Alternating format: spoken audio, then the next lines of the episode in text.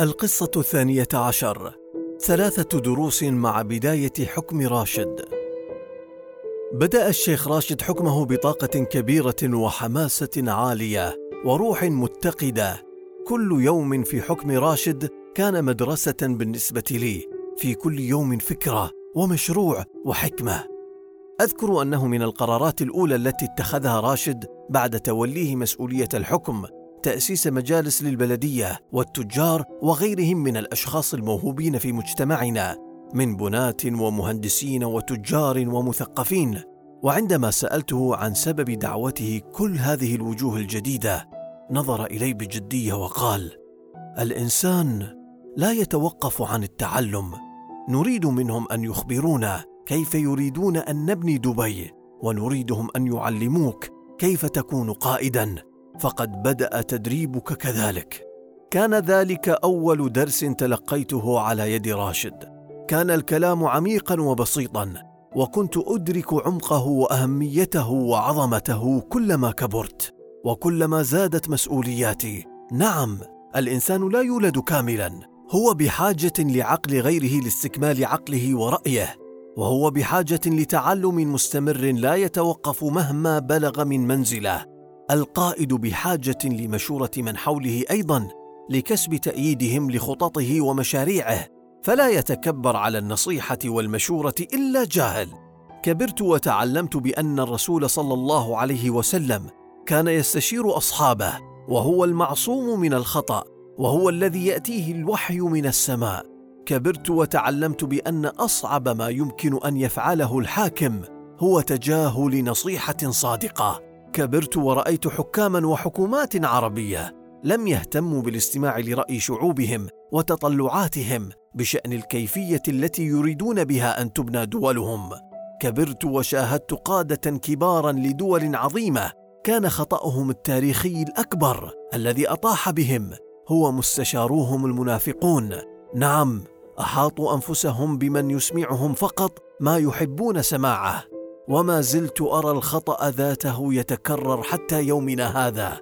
إن أسوأ ما يمكن أن يفعله القائد أو الحاكم هو الاختيار السيء للمستشارين. كبرت وما زالت نصيحة الشيخ راشد صحيحة في كل يوم ومع كل موقف. في يوم آخر من أيام الشيخ راشد وفي مجلس آخر من مجالسه تعلمت أيضا شيئا عظيما ما زلت أطبقه حتى اليوم. كان الشيخ راشد يحدث أحد الرجال في المجلس ويقول له أعتقد أنك نشيط ولديك قدرات قيادية. هل تستطيع إطلاق المشروع الفلاني ومتابعته حتى النهاية؟ كنت أبدي تبرمي لاحقا وأهمس له. لماذا قلت لفلان إنه قائد؟ هو قليل الكفاءة ولا يستحق هذه الكلمة. فيأخذ نفسا عميقا ويرد علي بأن من أهم صفات الحاكم الناجح أن يحيط نفسه بقادة أقوياء ونحن نبحث عنهم دائما ولكن عندما لا نجدهم نصنع نحن القادة.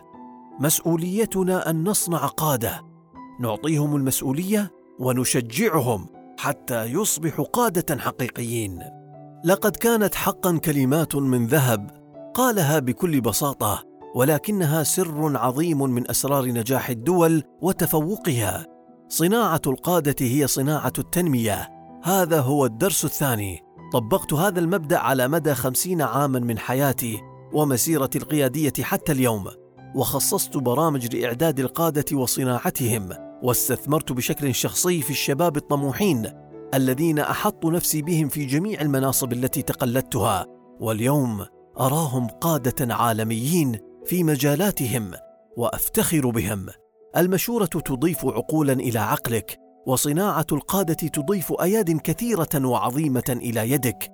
القادة الذين نصنعهم يكونون عيوننا التي نرى من خلالها وأيدينا التي نبني بها وطاقات خلاقة تضاف إلى طاقاتنا لتحقيق رؤيتنا التي نحلم بها. الدرس الثالث الذي أود أن أرويه في هذا الفصل هو سؤال سألته للشيخ راشد عندما كنت صغيرا أيضا. وهو عن القيادة أيضا. سألته من هم القادة الحقيقيون في هذا العالم؟ أجاب القادة الحقيقيون اليوم ليسوا كالماضي لقد تغير العالم. القادة الحقيقيون هم العمالقة الصامتون الذين يمتلكون الأموال وليسوا الساسة الذين يصدرون الكثير من الضوضاء. هذه الإجابة ما زالت تذهلني حتى اليوم لأنني كل يوم أراها حقيقة ماثلة أمامي. إن الاقتصاد دائما هو ما يحرك السياسة. الكثير من المحللين اليوم يقولون قبل تحليل أي ظاهرة سياسية ابحث عن المال. حتى في الدول الغربية والديمقراطيات الكبرى المال والاقتصاد هما اللذان يحركان السياسة. أرى دولة كبيرة كالصين مثلا تتحدى العالم كله بقوة اقتصادها. وتكسب الدول والولاءات والقوة الجيوسياسية بسبب وفرة أموالها وقوة اقتصادها. الدولة العظمى اليوم الولايات المتحدة الأمريكية هي الأولى عالميا ليس بسبب قوتها العسكرية فقط بل بسبب قوتها الاقتصادية. تختصر هذه الإجابة الكثير من فكر دبي وفلسفتها والكثير الكثير من مواقف الشيخ راشد. كان يفضل دائما الابتعاد عن ضوضاء السياسة وتشابكاتها ومعاركها الصفرية ويقول إنها لم تصنع لنا نحن العرب شيئا.